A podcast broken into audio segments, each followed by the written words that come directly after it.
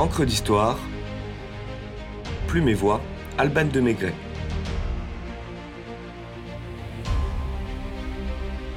La tombe de Toutankhamon, le mythe de la malédiction.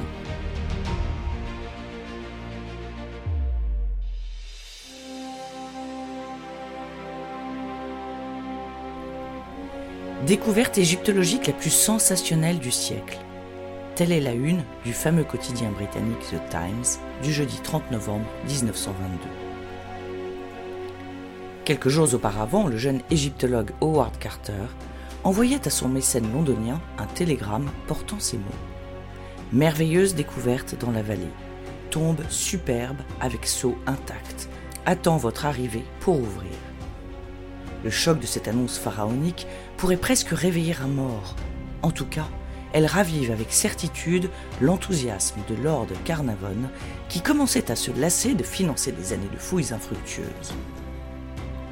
À force de farfouiller dans la nécropole thébaine, Carter a bon ton d'ouvrir un œil, et le bon, en découvrant un escalier enfoui sous les cabanes d'ouvriers qui avaient creusé la sépulture voisine de Ramsès VI au XIIe siècle avant Jésus-Christ.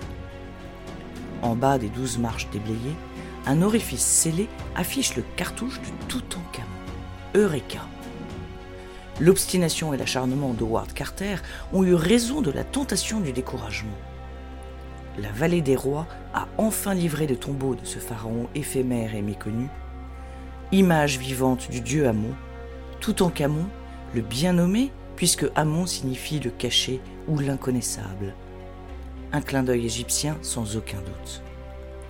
Piqué d'une très vive émotion, l'excitation est à son comble lorsque le lord anglais arrivé à Luxor avec sa fille Lady Evelyn rejoint son protégé sur la rive gauche du Nil, au cœur de la vallée des rois, devant l'entrée de l'hypogée KV62.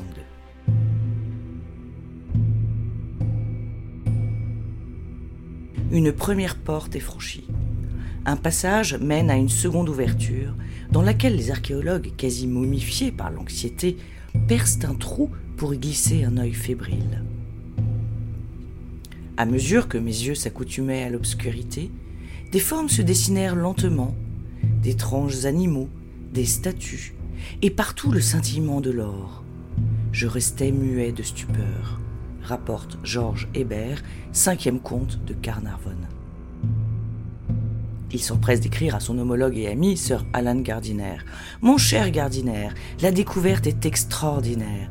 Il y a de quoi remplir l'ensemble de la section égyptienne au premier étage du British Museum. Je crois que c'est la plus grande trouvaille jamais réalisée. La veille de la fouille catacombale, un cobra vient insidieusement rendre visite au canari de Carter, dans sa cage. La rencontre est fatale. La tristesse de la disparition du porte-bonheur de l'équipe n'enlève rien à la ferveur des chercheurs. Les félins pourtant y voient un mauvais présage. Le cobra, dans la mythologie égyptienne antique, protégeait les pharaons, et ce visiteur nocturne, assurément, est venu défendre la sépulture royale. Ils augurent que les Anglais trouveront un trésor, mais aussi la mort, tout comme le petit oiseau d'or. La première chambre du caveau dévoile des lits de parade, deux chars dorés, deux statues grandeur nature du pharaon et une multitude d'objets. Tout n'est corps et pierres précieuses. Et ce n'est que le début. Tout en Camon, douzième pharaon de la dix-huitième dynastie, repose dans ce tombeau depuis plus de 3000 ans. Mieux vaut prendre son temps et les précautions qui s'imposent avant d'explorer les autres salles pour assurer la protection du lieu trop tentant pour les pilleurs.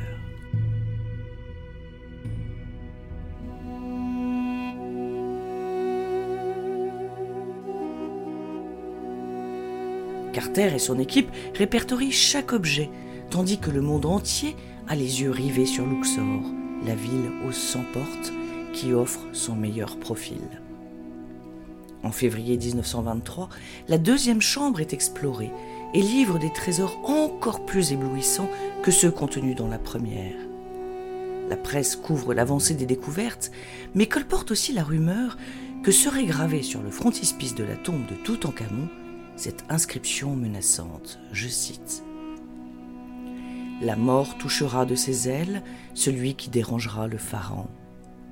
La romancière Marie Corelli, en mal de sensations fortes, prédit que, je cite, toute intrusion imprudente dans une tombe scellée sera suivie du plus terrible des châtiments. Deux semaines après la diffusion de cette sentence, Lord Carnarvon trépasse au Caire des suites de l'infection d'une piqûre de moustique. On raconte qu'au moment de son dernier soupir, les lumières de la ville du Caire et celles de sa résidence dans le Hampshire se sont éteintes sans explication rationnelle, et que son chien hurlait à la mort. Sir Arthur Conan Doyle, fervent adepte du spiritisme, fait alors courir le bruit d'une malédiction du pharaon. Malédiction, anathème, damnation sont désormais dans toutes les bouches. Avait-on le droit de violer la tombe de Toutankhamon? N'est-ce pas un sacrilège que de pénétrer dans une demeure sacrée?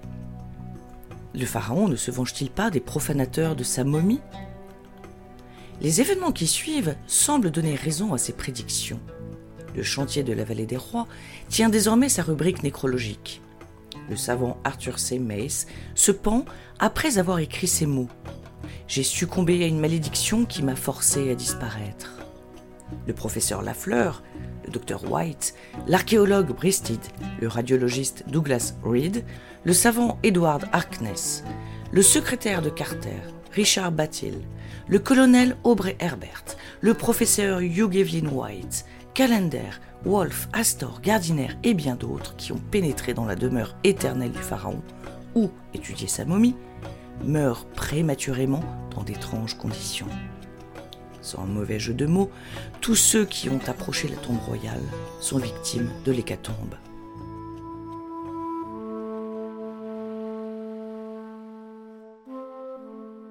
Tout vient nourrir la thèse de la vengeance de Toutankhamon, ce pharaon mort si jeune qu'il n'a eu le temps de marquer son époque.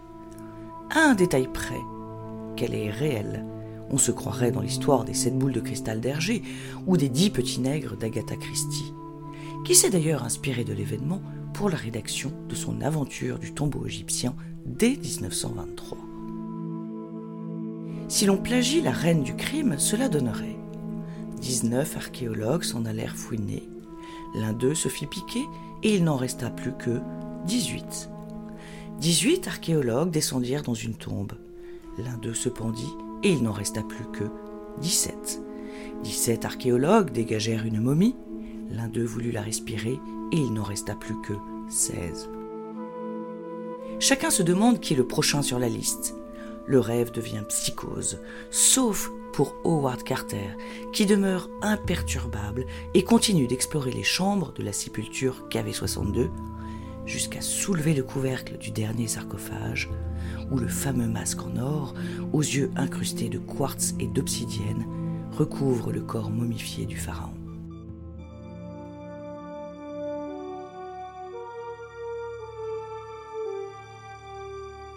Les savants se penchent sur cette avalanche de morts tragiques et avancent des théories aussi loufoques que possibles.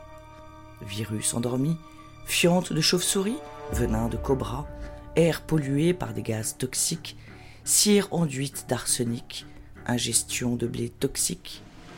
Et enfin, en 1985, une thèse crédible est retenue. Les archéologues sont morts pour la plupart de l'inhalation de l'Aspergillus flavus, un champignon qui s'est développé sur la momie, provoquant une pneumonie à précipitine. Quant à la menace surplombant le tombeau de Toutankhamon, Richard Adamson, chef de la sécurité du site, confesse en 1980 qu'elle était une pure invention du duo complice Carter-Carnarvon pour faire fuir les malandrins. Vérité ou mensonge, le mystère de la malédiction du pharaon reste entier.